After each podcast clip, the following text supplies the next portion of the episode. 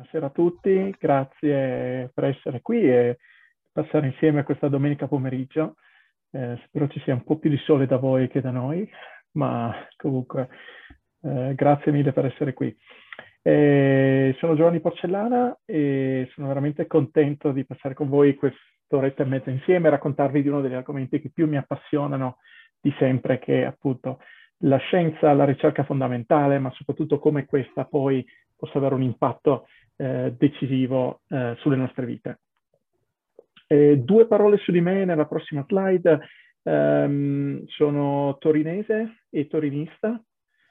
Um, si mette la prossima slide, Filippo. So che queste cose non, ogni tanto non si devono dire, ma almeno un pubblico italiano so che mi potete capire. Ho studiato ingegneria nucleare al Politecnico di Torino e al Politecnico di Stoccolma, al KTH, e ho cominciato a lavorare diciamo, come ingegnere nucleare uh, in Francia al commissariato dell'energia atomica, dire, studiando nuovi tipi di reattori nucleari. E, però credo di averlo sempre avuto, come dire, uh, dentro questa passione davvero per la, la, ricerca fondamentale, la ricerca di base, ehm, sempre dal punto di vista applicativo, perché questo comunque è un po' il leitmotiv della, della mia carriera, un po', e, e delle cose che davvero mi appassionano, ma è per questo che lavorare solo nello sviluppo di reattori nucleari, che è molto molto applicato, eh, dopo un po' mi ha stufato e mi ha fatto accettare un'offerta di lavorare per, come si chiama, la Fondazione Tera, eh, fondazione di ricerca italiana fondata dal professor Ugo Amaldi, che magari qualcuno di voi ha sentito parlare, basata al CERN a Ginevra. E questa fondazione si occupa davvero di prendere le conoscenze e eh, il saper fare del laboratorio del CERN, in particolare sugli acceleratori particelle, per creare dispositivi medici, e, eh, che è quello su cui anche parleremo oggi un po'. Quindi sono uh, sempre passato un altro ambito di ricerca nell'ambito dei dispositivi medici, ma poi quest'idea di lavorare davvero come interfaccia, come eh, ponte tra il mondo strettamente dei laboratori, della ricerca e il mondo dell'industria, il mondo delle vere applicazioni, di come queste applicazioni possono entrare nelle nostre vite, mi ha spinto a entrare nel gruppo del technology transfer, del trasferimento tecnologico del CERN, dedicato, eh, soprattutto io ero dedicato alle applicazioni mediche, e proprio per creare queste connessioni questo ponte in realtà non lavoro più al CERN, da quattro mesi adesso ho cominciato a lavorare al Politecnico di Losanna, all'EPFL, quindi sempre in Svizzera, eh, vicino a Ginevra in realtà, e, ehm, ma più o meno nello stesso tipo di, eh, di eh, dire, eh, ruolo, quindi cercare davvero di eh, mettere in collegamento il più possibile i laboratori del Politecnico, le competenze che ci sono nei nostri laboratori con l'industria in modo da beneficiare eh, un po' tutta la società con questo tipo di conoscenze e di innovazioni. Quindi l'idea di oggi è, eh, volevo un po' raccontarvi di questo tema, che è uno dei temi che, come vi ho detto, vi, mi appassionano di più, di qual è il rapporto tra la scienza, soprattutto la scienza di base, la scienza fondamentale e uh, le applicazioni. Um, soprattutto portandomi un po' la mia eh, esperienza personale, quindi un po' quello che io ho, ho, vissuto, un po' qual è stata un po' la mia esperienza di lavoro. Ehm, quando parliamo di ricerca fondamentale, eh, se andiamo alla prossima slide, ehm, la ricerca fondamentale cosa vuol dire? È un po' se volete, una sorta di spettro tra ricerca fondamentale e ricerca applicata. Ricerca applicata è quando voglio veramente scoprire la risposta a una domanda specifica. Quindi, per esempio, come eh, aumentare la, so, le, la, la, velocità di un motore del 10%, o come trovare uno specifico vaccino per un coronavirus casuale che può essere entrato nelle nostre vite. Quindi ho una domanda specifica e voglio trovare la risposta specifica. Dall'altro lato c'è quello che chiamiamo la ricerca fondamentale, che in realtà mette delle domande, domande aperte e il processo di scoprire le risposte a queste domande in realtà porta ancora di più ehm, altre domande e semplicemente aumenta il tipo di conoscenza che otteniamo. E quando parliamo di ricerca fondamentale, secondo me, il rapporto che questa può avere nelle nostre vite è, come dire, in due dimensioni. Una è proprio la scoperta di per sé.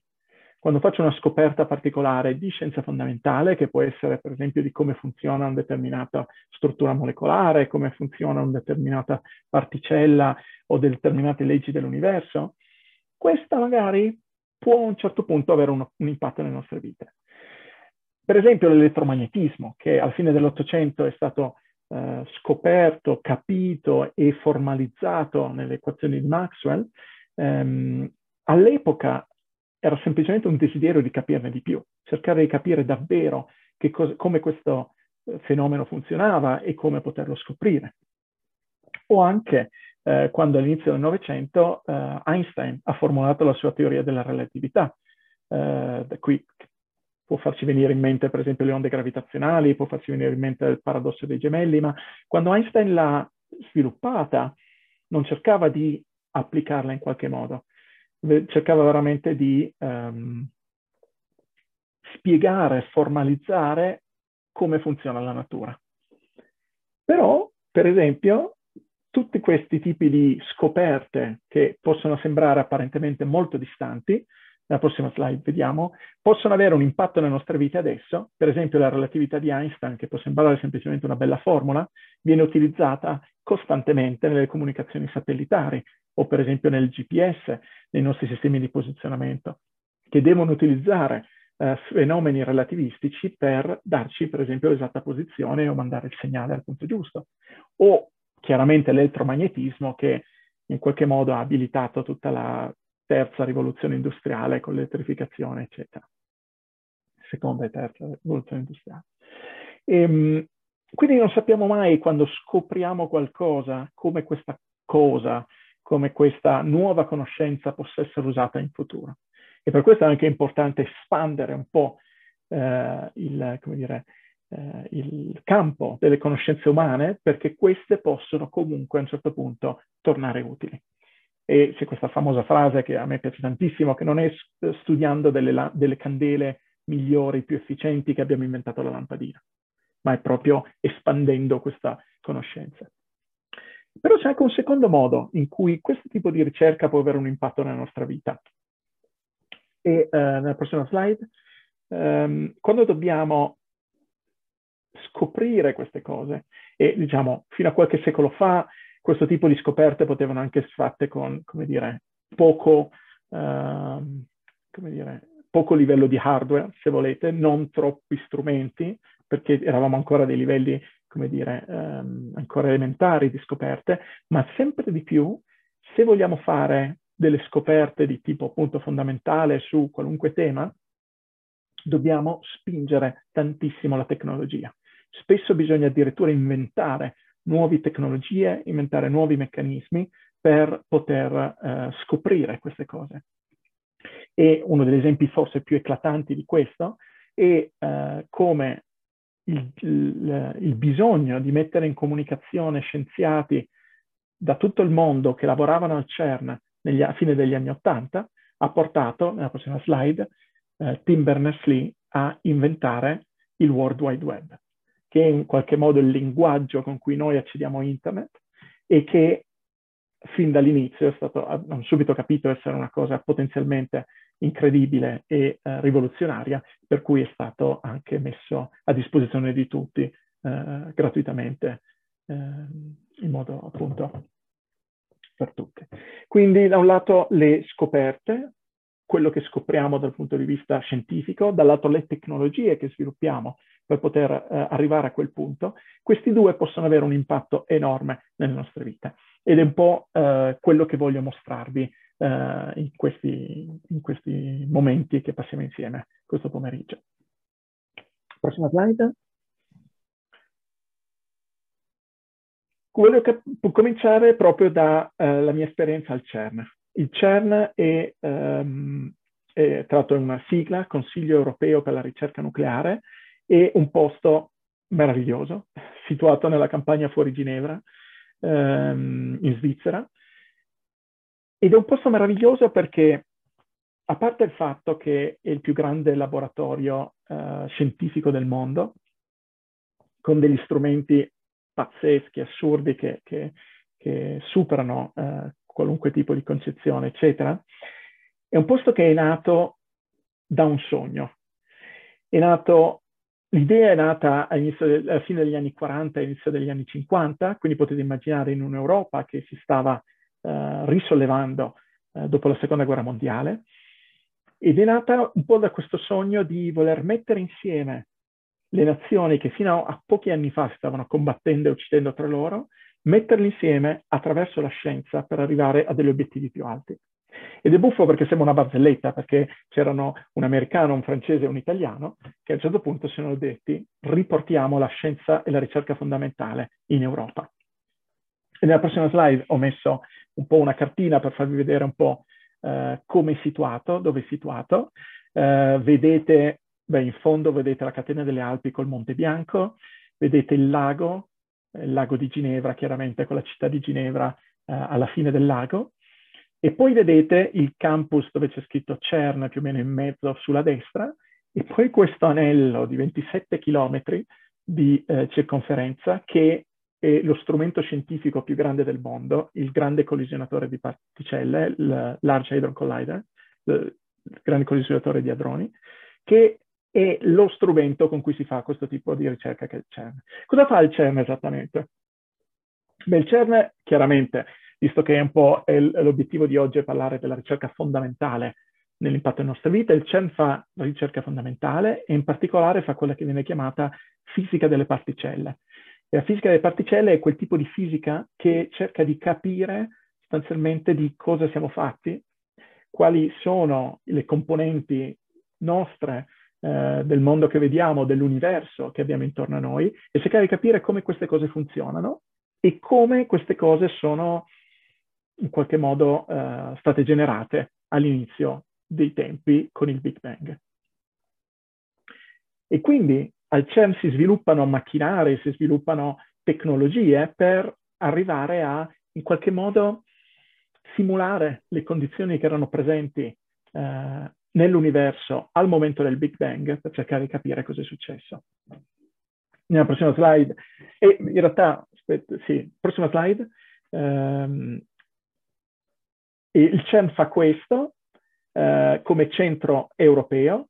come appunto questo sogno che vi avevo detto degli anni 50 di portare insieme le nazioni europee eh, per um, fare questo tipo di ricerca senza nessun fine militare e senza nessun fine economico, perché la ricerca deve essere ricerca fine a se stessa e anzi tutto quello che viene scoperto e trovato viene messo a disposizione di tutti. E questo sogno adesso, nei nostri giorni, è diventato un progetto di decine di migliaia di scienziati che vengono da tutte le nazioni del mondo, tutte, quasi tutte le nazioni del mondo, e che al CERN fisicamente collaborano eh, senza appunto eh, considerazioni per la loro nazionalità, la geopolitica delle loro nazioni. Eh, ci sono persone di nazioni che a volte non si riconoscono nemmeno una con l'altra, che lavorano insieme, e tutto perché c'è questo spirito di collaborazione e questo ideale di um, creare conoscenza e scoprire cose che non erano sconosciute prima. E come si fa? Ci sono dei, um, degli strumenti in particolare, uh, prossima slide. Uno è la, il grande acceleratore, quella linea gialla che vi ho fatto vedere prima intorno alla campagna fuori Ginevra, e che è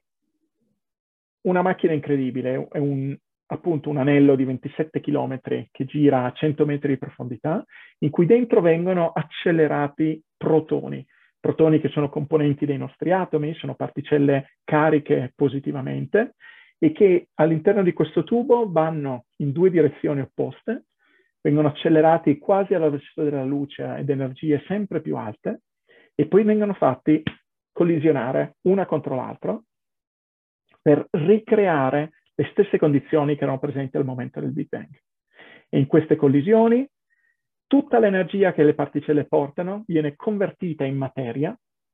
attraverso l'equazione E uguale mc2, che è quella famosa equazione della relatività di Einstein. Tutta l'energia viene convertita in nuova materia se volete, replicando mini Big Bang. E nella prossima slide vediamo dove eh, vengono fatte queste eh, collisioni in enormi eh, macchine foto 3D, se volete, quelli che chiamiamo rivelatori di particelle. E in questa foto vedete eh, il rivelatore Atlas e vedete in basso una persona, uno dei tecnici che, che l'ha costruito, uno delle migliaia di tecnici che l'ha costruito, e al centro queste particelle eh, vanno a sbattere una contro l'altra. Queste Atlas, ce n'è un altro enorme nella prossima slide che col, chiamato CMS e poi in realtà quattro in tutto all'interno del CERN. Ma l'idea è appunto accelero particelle, dolore energia, li faccio sbattere una contro l'altra dentro queste strutture e queste strutture mi permettono di leggere, di capire quali sono tutte le particelle che sono state generate da questa collisione. Quindi vi ho parlato un sacco di tecnologia, quindi potete immaginare dove voglio andare a parare. E questo è un caso tipico di come le tecnologie sviluppate per fare un tipo di ricerca eccezionale, nel senso che solo lì, in questo tipo di laboratorio si possono fare, questo tipo di tecnologie può essere utilizzato per, um, come dire, applicazioni nella nostra vita di tutti i giorni. E quello di cui voglio parlarvi adesso delle tecnologie del CERN sono le applicazioni mediche, che un po' è quello che eh, ho seguito io nel mio periodo al CERN. E quando parliamo di applicazioni mediche, eh, prima tra tutti voglio parlarvi dell'applicazione nella cura dei tumori. Prossima slide. Quando vengo diagnosticato con un tumore, um, sostanzialmente ci sono tre grosse categorie di interventi che si possono fare. Una è la chirurgia, nel caso che sia un tumore solido, eh, si spera che sia facilmente accessibile per poterlo rimuovere e questo di solito è una modalità che ehm, aiuta un sacco e permette eh, un'ottima gestione del tumore. Poi quella che chiaramente conosciamo tutti è la chemioterapia, che sono degli, eh, dei farmaci alla fine che ehm, vanno a colpire le cellule che si sviluppano eh, molto rapidamente con particolari tipi di fenomeni come quelle cancerogene per distruggerle. E poi c'è un altro tipo di terapia che viene chiamata radioterapia. E questa si basa su una proprietà molto interessante delle cellule cancerogene che è quella di essere radiosensibili. Cosa vuol dire? Che per il fatto di, di moltiplicarsi e di crescere così ininterrottamente, eh, sono molto sensibili, quindi meno resistenti a quantità di radiazioni che arrivano loro. Quindi se io ho delle cellule sane, normali e delle cellule tumorali, sottoposte allo stesso livello di radiazioni, le cellule tumorali moriranno molto di più e molto più facilmente. E questa è la maggior parte dei tumori che si comporta così. Quindi la radioterapia funziona proprio nello sfruttare questa capacità, questa eh, dire, sensibilità delle eh, cellule tumorali per distruggerle mandando dei fasci di radiazioni. Quello che vedete nell'immagine è una macchina per radioterapia convenzionale che si basa sui raggi X. E come funziona una macchina raggi X? In realtà è un acceleratore di particelle che accelera elettroni, quindi molto più piccoli chiaramente dei protoni dei nostri atomi, gli elettroni sono intorno a 2000 volte più piccoli, li accelera, li fa sbattere contro una, um, normalmente sono dei metalli pesanti, e crea un fascio di raggi X che può essere collimato e indirizzato molto precisamente uh, sul paziente nella zona dove c'è il tumore. Quindi già in un sacco di ospedali in giro per il mondo, una tecnica completamente convenzionale e molto strutturata usa acceleratori di particelle per la cura dei tumori. Ma nella prossima slide eh, vediamo una eh, caratteristica di questo tipo di um, trattamento, e lo vediamo bene nella, nell'immagine di destra, in cui il tumore al centro viene colpito da fasci di uh, radiazioni che vengono da tante direzioni. Vi ricordate nell'immagine di prima, questa struttura è rotante in modo da poter arrivare in tante direzioni. Il problema dei raggi X è che attraversano l'intero corpo dove passano, quindi non si fermano sull'obiettivo, ma attraversano perché sono radiazioni, appunto, eh, sono onde. Il che significa che normalmente non, mm, è, è dire, molto ben gestita e, molto, mm, eh, come dire, non crea problemi questo tipo di, eh, di, terapia, ma in situazioni come tumore all'occhio, tumore al cervello o al midollo spinale, o per esempio per bambini che sono in rapida crescita, quindi le loro cellule sono costantemente, eh, eh, sono costantemente ehm, nel processo di moltiplicarsi e di crescere, eh, avere questo tipo di radiazione ehm, su tanti tipi di tessuti può dare dei problemi. Ed è per questo che si, si, è studiato, da quando si è capito questo tipo di proprietà, come fare una terapia utilizzando invece particelle cariche come i protoni, gli stessi che usiamo al CERN. Perché questo? Perché quando abbiamo uno ione, tipo un protone, carico,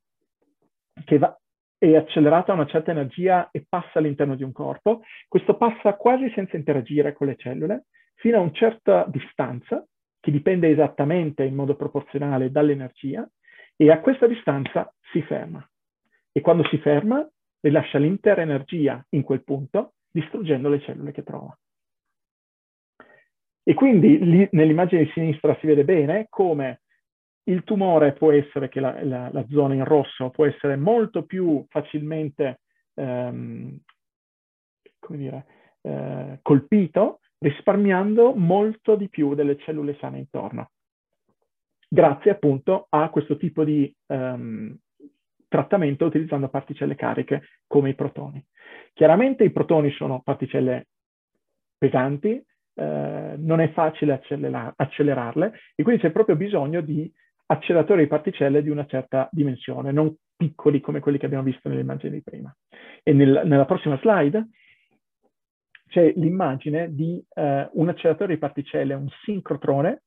eh, che è stato costruito a Pavia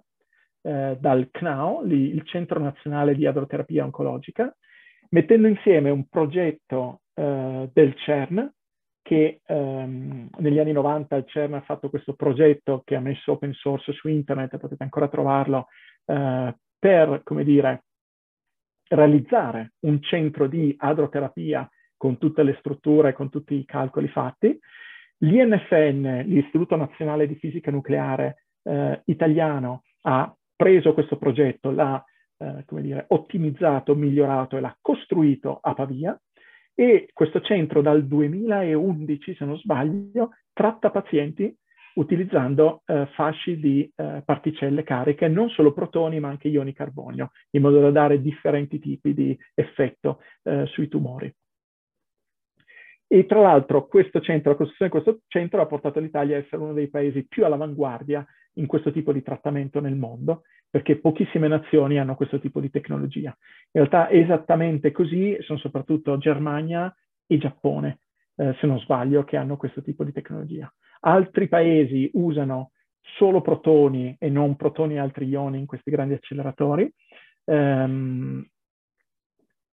e quindi sono veramente pochissimi centri con questo tipo di tecnologia. Tra l'altro poi dal progetto del CNAO si è costruito un altro progetto nella prossima slide a, um, in Austria, vicino a Vienna, scusate, quindi c'è anche l'Austria chiaramente tra questi paesi, ed è stato costruito col supporto direttamente dell'INFN e del CERN per uh, costruirlo e farlo funzionare. E questa è una macchina che è da uh, quattro anni che funziona e tratta pazienti con questo tipo di tecnologia. Però come vi ho detto, non c'è bisogno di una macchina così grande per poter accelerare eh, e curare pazienti, si possono anche fare macchine più compatte, chiamate ciclotroni, e queste macchine più compatte in realtà sono, eh, come dire, eh, commerciali, nel senso che un, un, ospedale può decidere di comprarle da un'azienda che eh, le può utilizzare, eh, come dire, le può vendere e eh, può cominciare a trattare i pazienti in una maniera un po' più, ehm, come dire, agile che non dovendo costruire da zero con un centro di ricerca. E tra l'altro quello che avete fatto voi a Trento eh, qualche anno fa, quando, la prossima slide, avete eh, costruito il centro di protonterapia di Trento, che è il terzo centro in Italia eh, che fa questo tipo di trattamenti. Ed è già attivo da, da qualche anno, mi pare 5-6 anni, e eh, tratta pazienti con esattamente le stesse tecnologie. Quindi in Italia adesso abbiamo tre centri, uno a Catania, uno a Pavia e uno a Trento, che utilizzano direttamente acceleratori particelle e quindi questo tipo di fisica, questo tipo di tecnologie sviluppate per la ricerca per trattare pazienti e curare i tumori. Quello che vi rende, tra l'altro, uno dei centri di eccellenza non solo in Italia, ma in Europa su questo tipo di eh, trattamenti. Sempre parlando di tecnologie e sempre parlando di tecnologie in ambito medico, volevo raccontarvi di come eh, non solo i, um, gli acceleratori di particelle possono essere utilizzati, ma anche i rivelatori di particelle. Nella prossima slide di nuovo un'immagine di um, CMS eh, e questi sono sostanzialmente dei macchinari che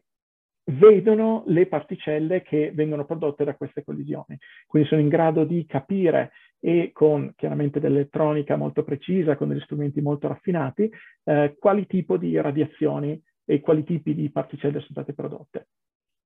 E lo stesso tipo di tecnologia e eh, di, di, di conoscenze possono essere utilizzate anche nella diagnostica per immagini. Immaginate quando faccio una radiografia, per esempio, se devo fare una radiografia alla spalla, ehm, spero che la maggior parte di voi non abbia mai eh, dovuto fare una radiografia in ospedale, ma se, mai capitasse, ehm, da una parte c'è un, uh, uno strumento che emette uh, raggi X, che è una sorta di uh, mini acceleratore di particelle, anche quello, e dall'altra parte di solito c'è una lastra o un, uno strumento elettronico che riesce a capire e a vedere um, l'effetto di queste radiazioni. Questi sono tutti strumenti che possono essere migliorati e ehm, resi molto più performanti grazie a questo tipo di ricerca. Nella prossima slide vi faccio un esempio, un esempio del 2018 di una startup neozelandese che si chiama Mars Bioimaging, che ha preso stesse tecnologie dei rilevatori del CERN, specialmente una tecnologia chiamata Medipix, per fare, in questo caso vedete, una radiografia del polso del polso di uno dei fondatori. Ed è la prima volta nella storia che si riesce a fare una fotografia 3D, cioè scusate, una radiografia 3D a colori. Perché a colori? Perché il rivelatore è così sensibile che riesce a capire dall'energia dei eh, fotoni che arrivano dall'altra parte qual è la densità dei, um, dei tessuti che sono stati attraversati. E questo permette di distinguere tra muscoli, tra ossa, addirittura tra i componenti meccanici dell'orologio da polso di questa persona. Tutto ciò dando una altissima definizione nell'immagine con 10 volte meno radiazione date ai pazienti. L'anno scorso hanno uh, migliorato le loro macchine, hanno um, ottenuto molte più immagini e, e di una ancora migliore qualità e adesso stanno lavorando per poterla commercializzare e poterla portare davvero in ospedale. E infine volevo raccontarvi di un progetto eh, che utilizza, eh, scusa, la prossima slide, che utilizza eh, tecnologie e conoscenze del CERN per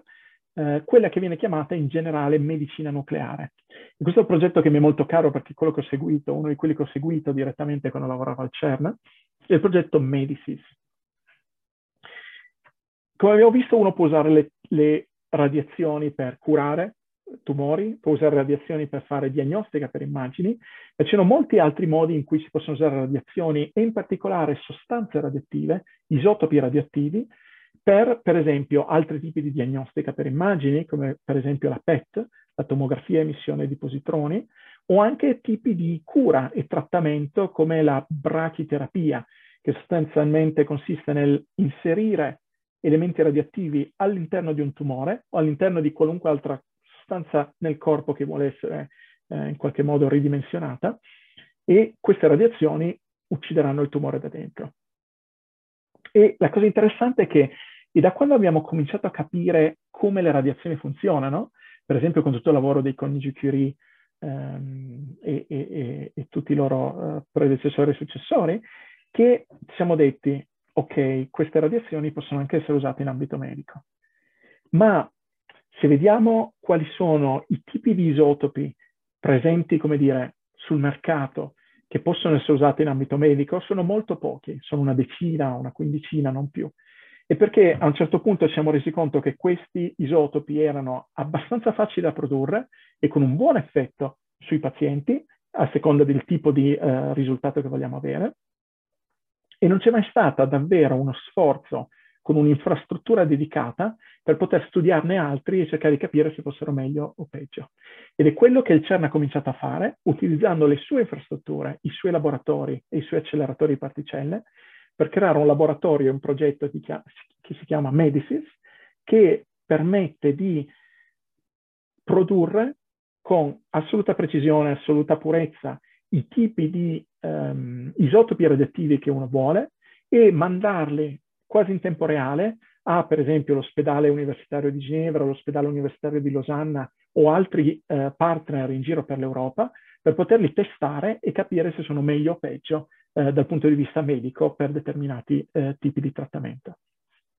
È cominciato da pochi anni questo progetto, ma davvero io mi aspetto che nei prossimi anni vedremo grandi risultati nell'ambito medico eh, che, che, che, arrivano da questo, da questo nuovo esperimento, da questa nuova infrastruttura. E anche lì, chiaramente, questa è l'unione soprattutto di conoscenza, ma anche di, di direttamente infrastruttura. Laboratori pronti, eh, acceleratori pronti, che eh, sono stati in qualche modo convertiti da fare solamente ricerca, e in particolare ricerca fondamentale sulla struttura degli atomi, a direttamente eh, produzione di materiale per uso medico. E poi appunto la mia vita è, ha un po' avuto un, un, dire, un'evoluzione, eh, secondo me in positivo chiaramente. Eh, sono passato dal CERN, che comunque è un posto meraviglioso, al Politecnico di Losanna, che è comunque un posto meraviglioso dal punto di vista eh, del paesaggio. Eh, come potete vedere siamo, Losanna è una città sempre sul lago di Ginevra, ma un po' più in alto, e quindi il lago è direttamente in fronte e vediamo le Alpi dall'altra parte. Questa è tra l'altro una delle viste che ho da, dall'ufficio.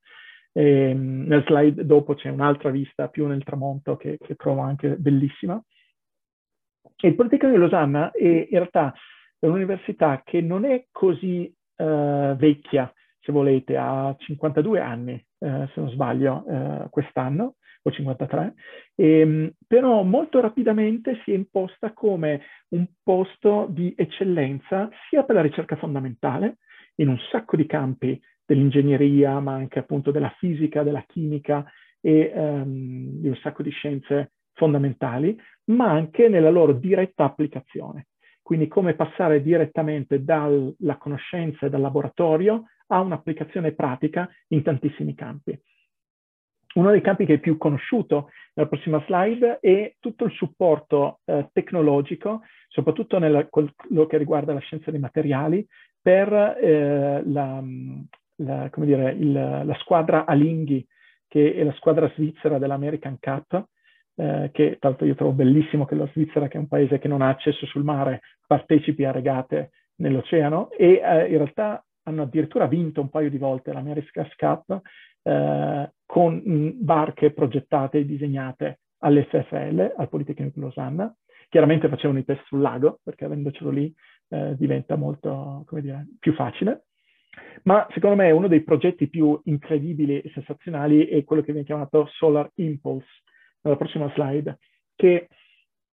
è la realizzazione da zero di un aereo monoposto completamente alimentato da pannelli fotovoltaici. Quindi è un aereo che può volare giorno e notte, non stop, perché ha sia pannelli fotovoltaici che batterie per mantenere l'energia e che non ha quindi bisogno mai di atterrare, se volete. Qui eh, lo vedete con, con sopra le, le, le, dire, le, nuvole con la vista sul Monte Bianco.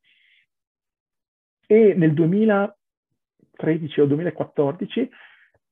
questo aereo ha fatto il giro del mondo completamente senza mai dover ehm,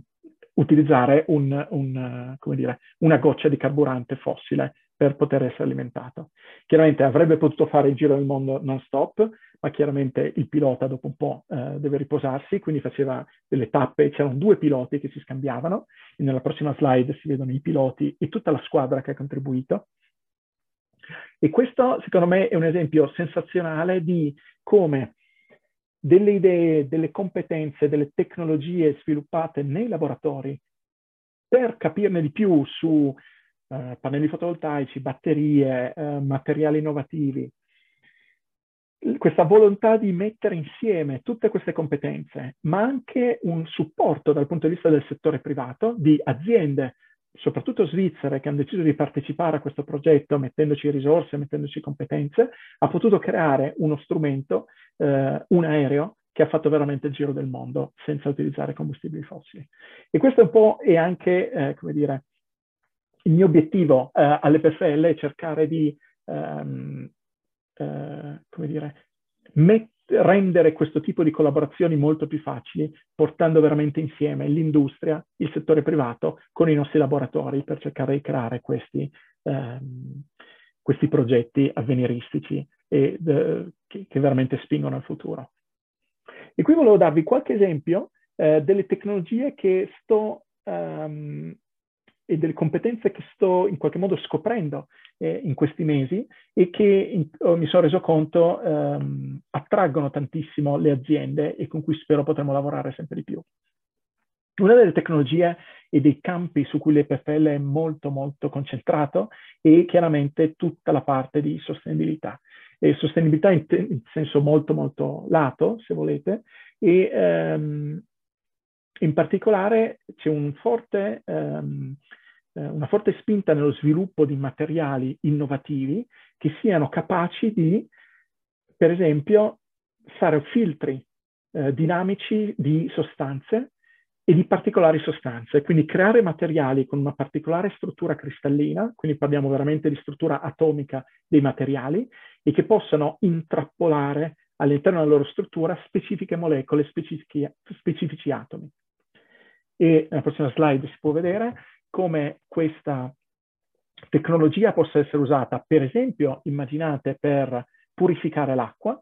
Eh, se sappiamo che in questa particolare pozzo, in questa particolare sorgente c'è una contaminazione di, non so, un metallo pesante, forse mercurio, piombo, questi materiali possono essere disegnati per assorbire solo molecole di piombo e quindi per esempio l'acqua può passare attraverso, uscire dall'altra parte e il piombo resta intrappolato in questi materiali e qui potete vedere la foto di eh, una delle eh, ricercatrici che è più, ehm, come dire, attiva in questo campo, la professoressa Wendy Quinn, che testa direttamente eh, in uno dei fiumi eh, del, del, Vallese, che, che, è un cantone svizzero non, non lontano anche da voi, ehm, questo tipo di appunto fil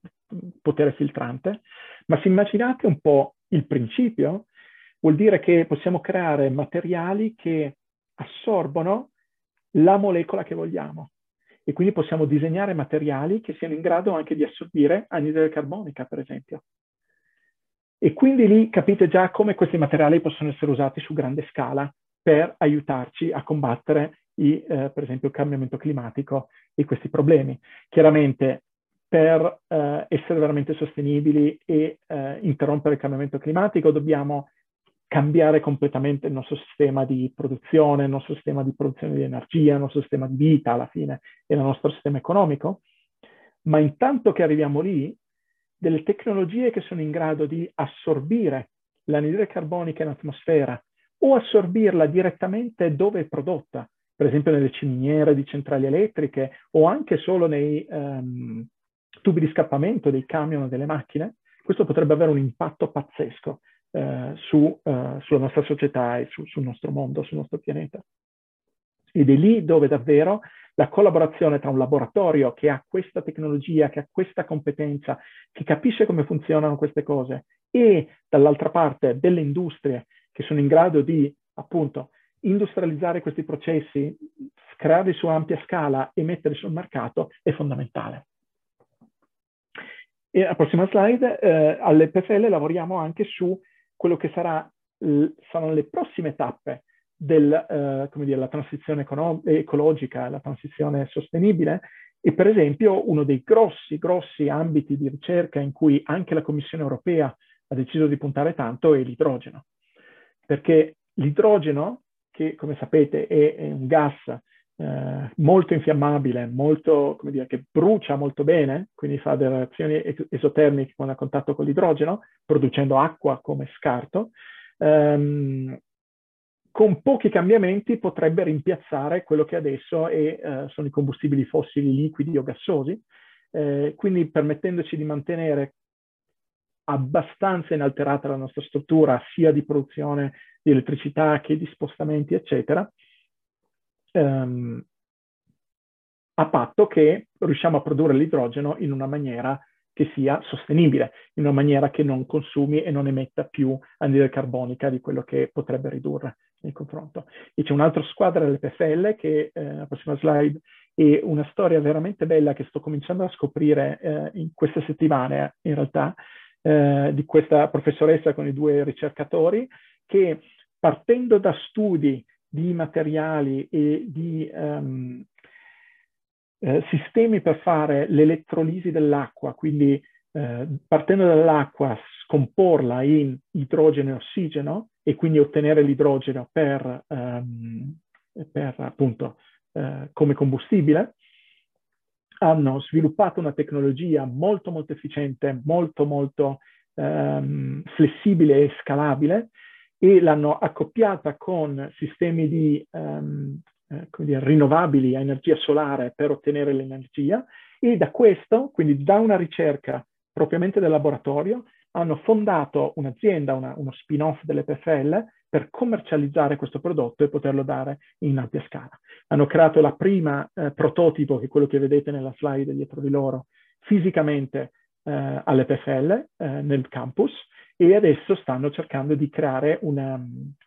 come dire, una, una, struttura di produzione per poterne produrre più unità e poterlo quindi far diventare un prodotto commercializzabile ehm, al di là appunto del, del laboratorio. Prossima slide. E poi c'è un altro campo di applicazione, qui non, mi, non starò troppo a parlarne perché avete altri uh, speaker nel, in tutto il, dire, la, il programma di coscienza che ne parlano molto meglio, sono molto più eh, autorevoli di me per parlare di spazio, eh, però è un campo in cui mi sto avvicinando molto in, questo, in queste settimane, in realtà, eh, lavorando all'EPFL, perché eh, c'è un sacco di attività, c'è un sacco di progetti eh, con l'EPFL, con il Politecnico di Zurigo e direttamente con l'ESA, l'Agenzia Spaziale Europea, per utilizzare le tecnologie direttamente dei laboratori nello spazio e in applicazioni spaziali. Una delle cose che trovo più affascinanti sono questi progetti di CubeSat, di satelliti a cubo, che questa immagine è molto, molto avveniristica, sembrano delle cose eh, magari enormi, complicatissime, e nell'immagine dopo vedete che come in realtà eh, sono dei, um, degli strumenti di una decina di centimetri di lato, piccoli piccoli, strumenti molto appunto eh, piccoli, occupano poco spazio, pesano poco, che è fondamentale per poter andare nello spazio, ha dei costi, eh, come dire, eh, contenuti, ma che utilizzano tutta la tecnologia e tutto lo sviluppo tecnologico sulla miniaturizzazione dei componenti elettronici per poter avere strumentazioni di altissimo livello in, in un minuscolo spazio di tempo, in una piccolissima ehm, eh, struttura che appunto è molto più flessibile e molto più versatile per poter essere mandata nello spazio. E questo tipo di satelliti eh, sono, eh, hanno, sono, cominciati non solo all'EPFL ma in tante università come appunto progetti universitari per studenti per poter eh, mettere in pratica le competenze sia dal punto di vista elettronico che dal punto di vista di um, diversi tipi di, uh, per esempio, scienze dei materiali eh, o, um, o sensoristica per esempio per radiazioni, e adesso invece stanno avendo un impatto molto molto grande anche dal punto di vista delle telecomunicazioni o di vari tipi di monitoraggio ambientale nello spazio e um, è un tipo di competenza che sta rivelando sempre, sempre più utile per poter accedere allo spazio e poter utilizzare per la nostra vita di tutti i giorni le tecnologie spaziali. E un'altra delle applicazioni che trovo affascinanti e che eh, in questo caso questo esempio specifico è partito dall'EPFL in un progetto con l'ESA, nella prossima slide, è un progetto che eh, si chiama Clear Space per sviluppare satelliti che siano in grado di catturare satelliti in disuso, quello che viene chiamato la spazzatura spaziale, lo space debris, e eh, in qualche modo o riportarli in orbita o metterli su orbite in cui non daranno più fastidio. Perché questa è anche una cosa interessante da ricordare che nell'ambito spaziale ehm, lo spazio è soprattutto nelle orbite intorno alla Terra, è molto molto importante per i motivi che abbiamo detto prima, per esempio la, il posizionamento, il GPS, tutta la, um, come dire, uh, il monitoraggio di, uh, per esempio, il clima, um, il, il, meteo, oppure uh, particolari cose come inondazioni, aiuti diretti alla, alla, risposta umanitaria nel caso di, di disastri. Tutte queste attività nello spazio estremamente utili sono compromesse dal fatto che ci sono tantissimi satelliti ormai in disuso che restano comunque in atmosfera, in, scusate, in orbita intorno alla Terra e che rischiano di distruggere o di rovinare le apparecchiature che invece funzionano. E eh, all'EPFL è cominciato, ma non solo chiaramente all'EPFL, ma questo è un caso specifico nostro, eh, proprio una serie di sviluppo tecnologico che va molto al di là del semplice satellite, ha un sacco di intelligenza artificiale, di tipi di propulsione, di eh, sistemi più avanzati di um, anche um, come dire, ricerca dell'obiettivo e, um, e, e, e, approccio a, agli strumenti per poter finalmente pulire lo spazio da tutta questa spazzatura che abbiamo accumulato eh, nei decenni, da quando abbiamo cominciato l'esplorazione spaziale. Quindi vi ho dato un po' un'idea molto a grandi linee, chiaramente, in, in, un'ora parlando poi velocemente come parlo io, però è difficile eh, darvi un'idea di tutto quello che si può fare nella ricerca fondamentale e come applicazioni, ma spero di avervi dato un'idea di come da una parte le, le mh, scoperte, le cose che capiamo le cose che capiamo che possono essere dal punto di vista, de, per esempio, della chimica, delle, delle, strutture molecolari di determinate sostanze, e dall'altro le tecnologie che sviluppiamo, per esempio gli acceleratori di particelle o i rivelatori, possono in qualche modo avere un diretto impatto nelle nostre vite, una volta che c'è uno sforzo anche per portarle eh, nelle nostre vite di tutti i giorni, anche grazie al mondo industriale. Ma secondo me,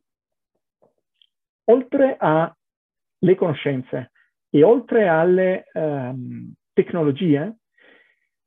c'è un altro motivo per cui bisogna fare ricerca fondamentale. E nella prossima slide ho messo uh, un, un, un, induendo chiaramente al, allo spazio, ma questo è il rover Curiosity,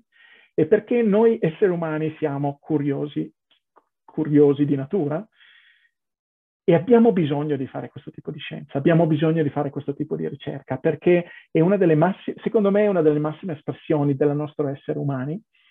ed è una cosa che ci permette anche di vedere al di là del nostro eh, mondo quotidiano, dei nostri problemi quotidiani, ma è avere la possibilità di proiettarci oltre, di sognare, di veramente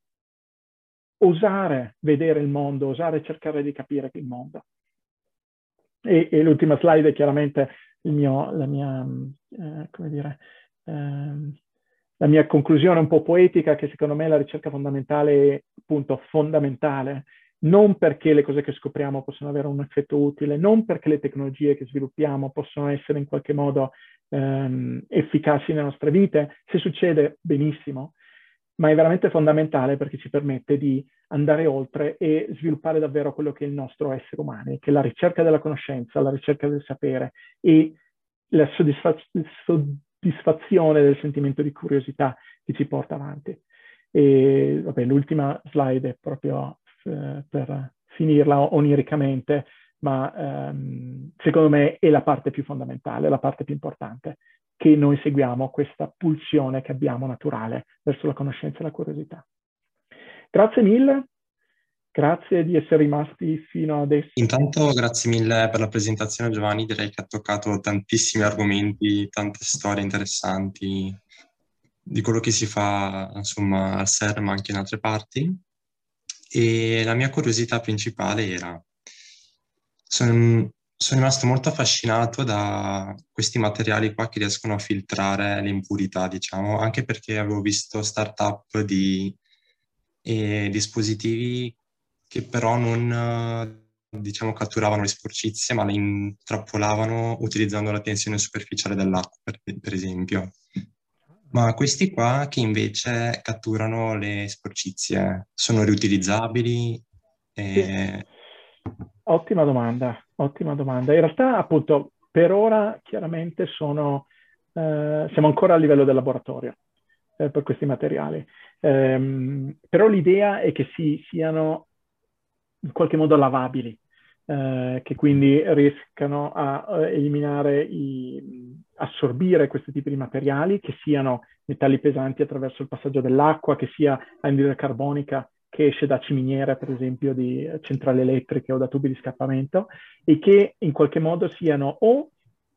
direttamente lavabili e stoccabili in un altro modo, o che una volta intrappolati questi materiali uno possa estrarli facilmente. C'è un progetto eh, per l'anidride carbonica eh, mm-hmm. che è in corso tra diversi laboratori dell'EPFL, eh, del Politecnico di Losanna, per montare questo tipo di materiali nei tubi di scappamento dei camion. E mm-hmm. questo tipo di materiale quindi filtra l'anidride carbonica, quindi il tubo di scappamento, la, il, lo scarico esce senza anidride carbonica il materiale è in grado, con altre, aggiunta di altri materiali, di liquefare l'anidride carbonica e di metterla in una uh, in, uh, tank, in un um, um, contenitore che poi quando uh, l'autista va a fare il pieno di benzina può lasciare il contenitore o scaricarlo in una determinata struttura che raccoglie l'anidride carbonica. Quindi ci sono chiaramente dei, degli studi su come rendere questa cosa chiaramente scalabile e utilizzabile su un'ampia scala in mm-hmm. diversi modi e chiaramente l'obiettivo è non vuoi che poi questa ritorni in atmosfera perché sennò hai fatto un sacco di lavoro per niente eh, ma che tu possa utilizzarla per altri casi e ci sono un sacco di eh, hai menzionato il caso di startup ma eh, ci sono tanti progetti non solo le PFL in giro per il mondo di come poter utilizzare questa anidride carbonica una volta che è stata accumulata. E, e mi ricordo di aver visto di recente una, una startup australiana che usa l'anidride carbonica mescolata con ossidi, mi pare di calcio o qualcosa del genere, per fare ma- mattoni. E quindi questa anidride carbonica può essere poi in qualche modo um, condensata, solidificata e può essere utilizzata appunto in una sorta di economia circolare per eh, costruire case, per esempio. Ah, molto innovativo, insomma. Sì, Beh, ecco, era questo il dubbio, se creavano rifiuti di secondo tipo oppure no, però mi hai... Sì, diciamo, chiaramente crei qualcosa e l'obiettivo però è, è, è farlo in un'ottica di economia circolare in cui quello che crei come rifiuto può essere la materia prima per un altro tipo di, di industria. E, e però ehm, ovviamente questo comporta dei ragionamenti in ottica di sistema, cioè non ragionamenti solo dal punto di vista del laboratorio, solo dal punto di vista di una determinata industria, ma devi fare veramente ragionamenti di sistema, come i, i cicli possono essere chiusi e quindi non inquinare di più. Uh, è un'ottima domanda, è un ottimo punto. Ed è chiaramente un punto completamente ancora aperto, quindi è un punto in cui abbiamo bisogno di, um, di input e di idee da, da tutte. Quindi mm-hmm. è una delle cose più affascinanti di questo tipo di ricerca che è ancora tutta da fare. Certo, grazie mille. Mi ha incuriosito molto mentre parlava prima il fenomeno dell'inquinamento a livello spaziale nella nostra orbita. Innanzitutto volevo chiederle quali sono le, l'estensioni del fenomeno, cioè quanto è problematico lanciare un, un razzo e seconda cosa, eh, nel senso chi è che si sta adoperando oltre all'ESA per cercare di risolvere questo problema, perché insomma dato che tutti i grandi paesi stanno lanciando razzi e satelliti, mi pare un, certo. uno sforzo globale. Questo chiaramente non lo sapevo, ho, cent- ho, ho aperto il sito di, di questa startup Clear Space davanti a me che dice che ci sono più di 23.000 oggetti artificiali, cioè messi, creati da, dagli esseri umani eh, intorno alle nostre orbite, ehm, alla Terra. Quindi 23.000 oggetti che vanno veramente di tutti i tipi di, di dimensioni e credo che quelli siano solo quelli eh, di una dimensione abbastanza grande da essere, eh, come dire, rilevabili con eh, dispositivi di, di sensori vari, eccetera. E, il vero problema qual è? Che queste sono cose, sono sostanze che, che, hanno una determinata massa, chiaramente, che hanno una determinata velocità e quindi hanno una quantità di moto decisamente importante e se appunto c'è qualcosa che sta andando in quella direzione e loro ci vanno contro, rischiano per esempio di perforare le pareti di una navicella spaziale o di rovinare l'elettronica di un satellite e quindi renderlo inutilizzabile. E quindi è un problema veramente perché sono dei proiettili incontrollati che sono in giro nella nostra orbita e che possono creare problemi. E quindi, per esempio, è davvero un, un, una, dire, un, un, problema, per esempio, per la Stazione Spaziale Internazionale, che molto spesso deve cambiare orbita in maniera attiva per evitare la collisione con questi proiettili che vanno in giro, perché rischierebbe di, uh, rischierebbero di compromettere la vita e la salute degli astronauti che sono presenti. E so che ci sono tanti progetti um, in giro per il mondo per affrontare questa cosa, perché chiaramente è un problema e, e in qualche modo però è anche un'opportunità, nel senso che tutta questa spazzatura, tra virgolette, tutta roba mediamente di alta tecnologia eh, c'è un sacco di materiali che possono essere riciclati, per esempio, un sacco di elettronica che può essere utilizzata. E quindi ci sono altri progetti, chiaramente al di fuori de, di questo progetto specifico che vi ho nominato del Politecnico di Losanna con l'ESA, altri progetti dell'ESA, della NASA, ma eh, recentemente avevo visto anche una startup, eh, quindi indipendente americana, che stava proprio costruendo il sistema, soprattutto di eh, tracking, quindi di posizionamento e di possibilità di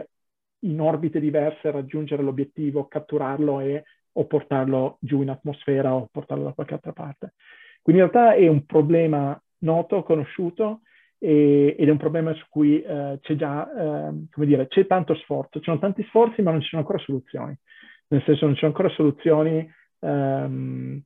come dire, che si sono imposte sulle altre e quindi c'è tanto spazio di innovazione anche su questo campo.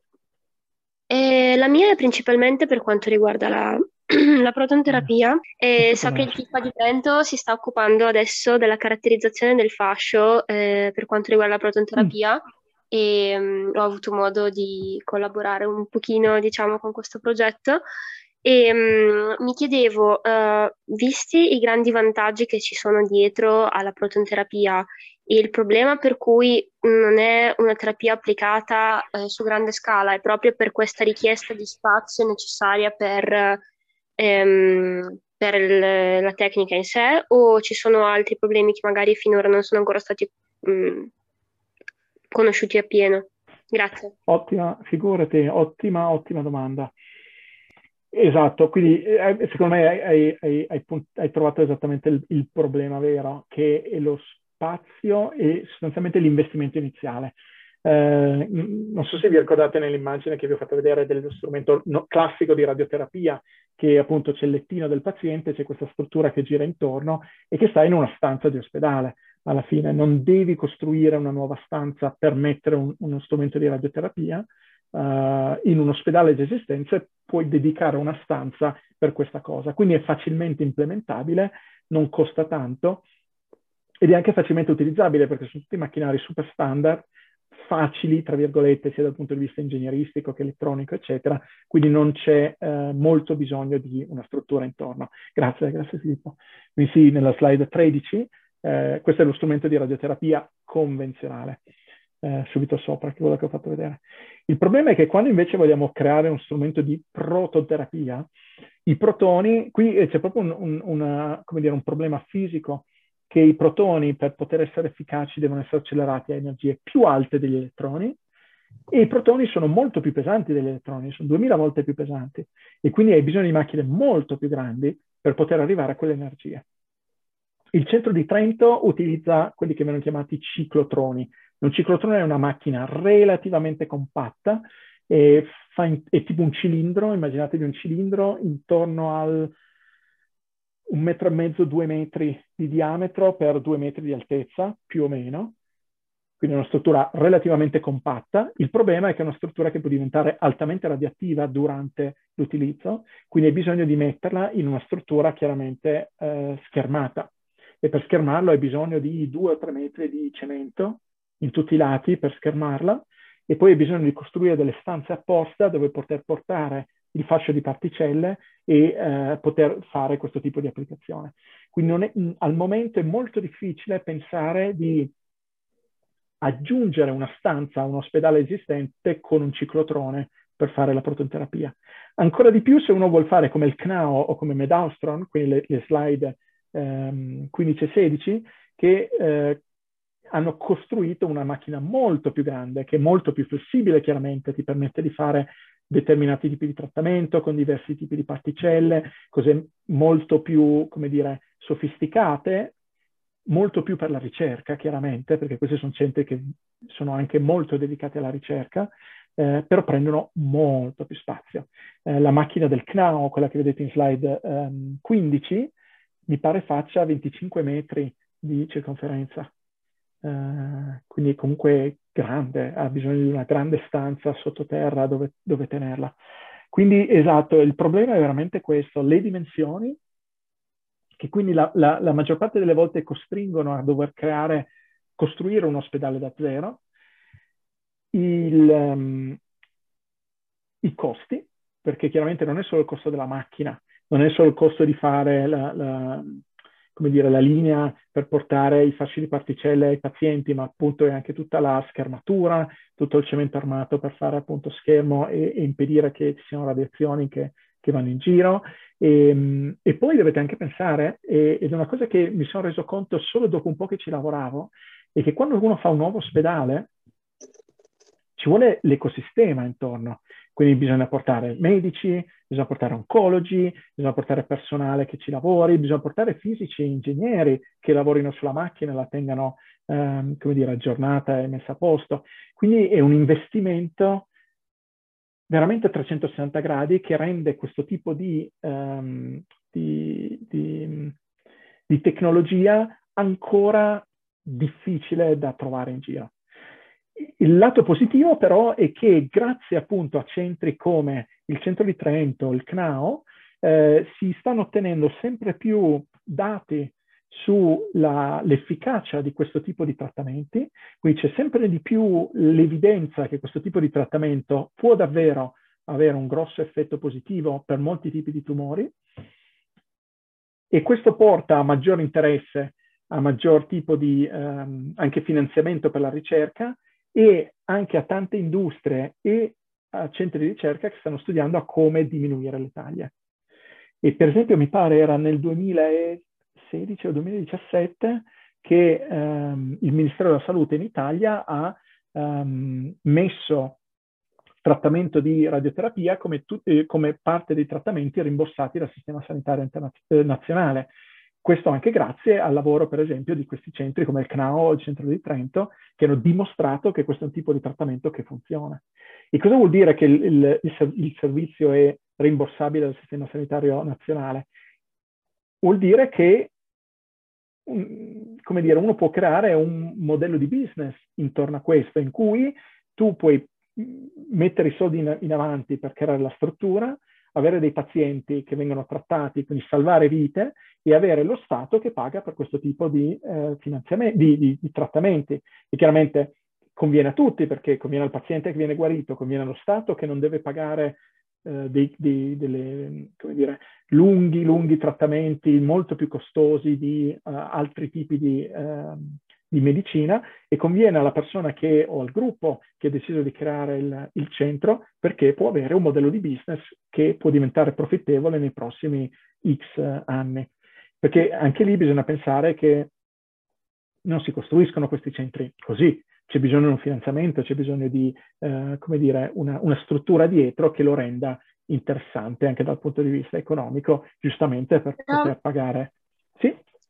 Però c'è sempre il solito problema che se esiste un qualcosa che un po' funziona, anche se funziona peggio, costa di meno, quindi si, si va avanti con quello. Il solito problema della scienza. Mm, ma in realtà dipende, in realtà. Anche lì, eh, vabbè, dipende chiaramente dal tipo di applicazione, ma è anche per quello che serve la ricerca fondamentale, perché la ricerca fondamentale non è legata a meccanismi economici e quindi può veramente fare ricerca anche di tutti i tipi eh, senza che ci sia un meccanismo economico dietro. Parlavo del meccanismo economico quando parlo direttamente della costruzione del centro perché è così complicata e perché non ce ne sono così tanti per il momento. Però in realtà eh, quello che vedo è che tutto questo processo sta acquisendo quantità di moto, se vogliamo, quindi sta acquisendo, uh, come dire, inerzia positiva e secondo me ne vedremo sempre di più nei prossimi anni. Prima ci hai parlato delle particelle che riescono a, per esempio, filtrare l'acqua e estrarre gli agenti inquinanti. Per creare queste molecole si usano materiali comuni ed economici, per esempio, non so, carbonio, silicio, oppure bisogna andare a cercare dei materiali rari e quindi rendono il Certo. tutto più complicato a livello di produzione di masse e soprattutto costi-benefici? Allora, al momento non posso risponderti in realtà perché è ancora molto a fase, di esperime- esper- eh, fase sperimentale, quindi in realtà neanche io lo so quello che, che comporta creare questi materiali. Però hai, hai toccato veramente un punto fondamentale perché è ovvio, è meraviglioso poter dire faccio il materiale del, del rivoluzionario che eh, mi, mi, toglie l'anidride carbonica, mi, mi, mi, purifica l'acqua, mi prepara il caffè, fa tutto, eh, però se costa pazzescamente, come posso sperare di poterlo mettere, industrializzare e metterlo per esempio in tutti i tubi di scappamento dei, delle macchine nel prossimo futuro? Hai perfettamente ragione. Um, e proprio lì che sta, come dire, il, um, la, la, l'alchimia positiva tra il mondo della ricerca e il mondo dell'industria. Perché la ricerca per sua natura, come dicevamo prima anche con Segna, eh, deve essere libera, deve essere libera di fare tutte le ricerche che vuole, di analizzare tutti i tipi di materiale che vuole e anche senza avere le, come dire, i, i problemi di budget o il problema di mancanza di fondi. No, la ricerca deve essere assolutamente libera, indipendente e capace di fare questo tipo di, di, di azioni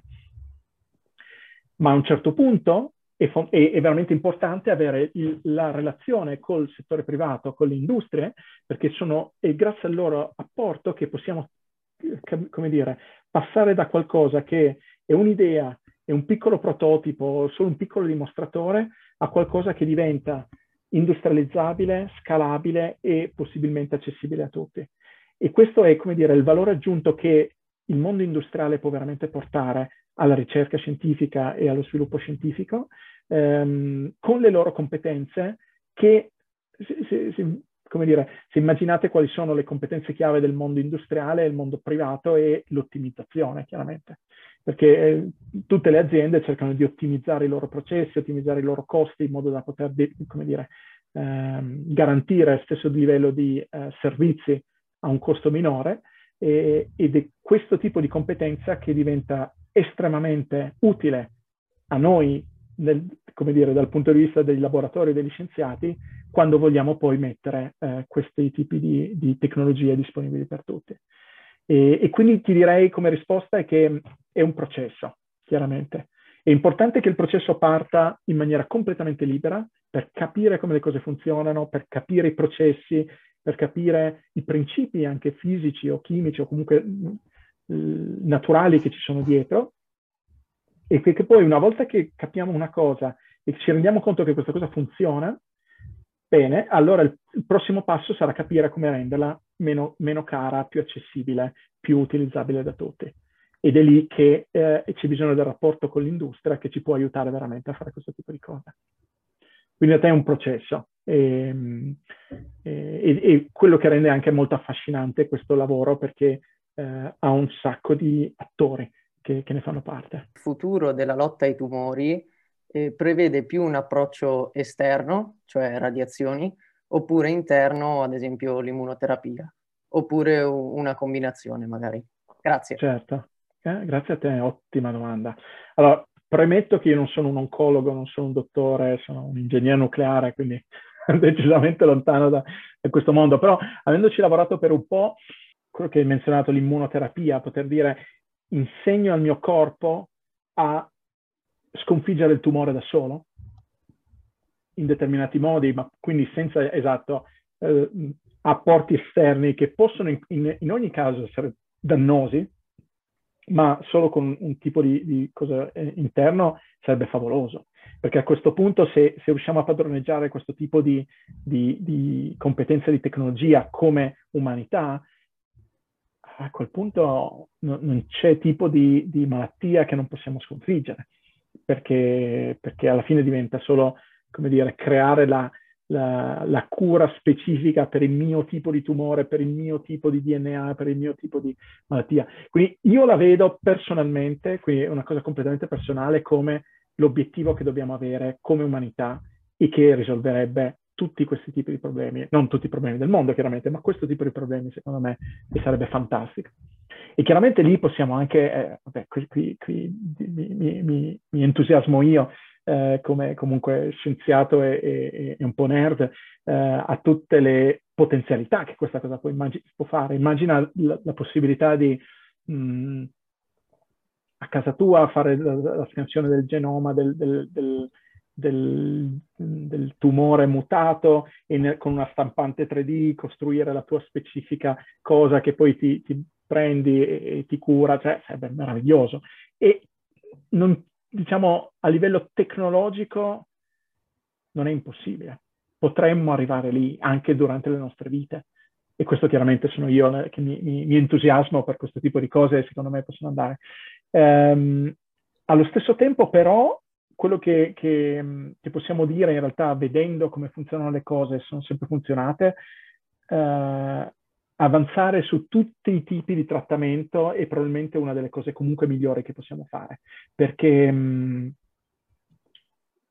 perché sostanzialmente aggiungere a, a frecce al nostro, al nostro, arco ci permette di poter indirizzare e uh, utilizzare tutti i lati positivi di tutti i tipi di tecniche uh, in modo da massimizzare l'effetto positivo globale che per esempio è la cura da questo tumore. Quindi uh, di sicuro un approccio combinato è comunque quello che dà maggiori risultati uh, a livello globale, uh, fino a quando non troveremo la, appunto la, il proiettile d'argento che ci permetterà di, di, sconfiggere tutte le cose. Non so se succederà in realtà, uh, appunto mi, mi, mi, ricalibro rispetto all'entusiasmo di prima. Secondo me sì, però quello è da vedere. Ma al momento di sicuro un, un um, come dire, mettere insieme tutti i tipi di, di trattamenti eh, è, è, la cosa migliore ed è la cosa che viene fatta in realtà, eh, nel senso che trattamenti normali eh, tumorali, contro i tumori che funzionano hanno tanti tipi di sessioni diverse con tipi di trattamenti diversi. Grazie a voi, grazie avete fatto un programma spettacolare e non vedo l'ora di vedere anche le altre, le altre sessioni.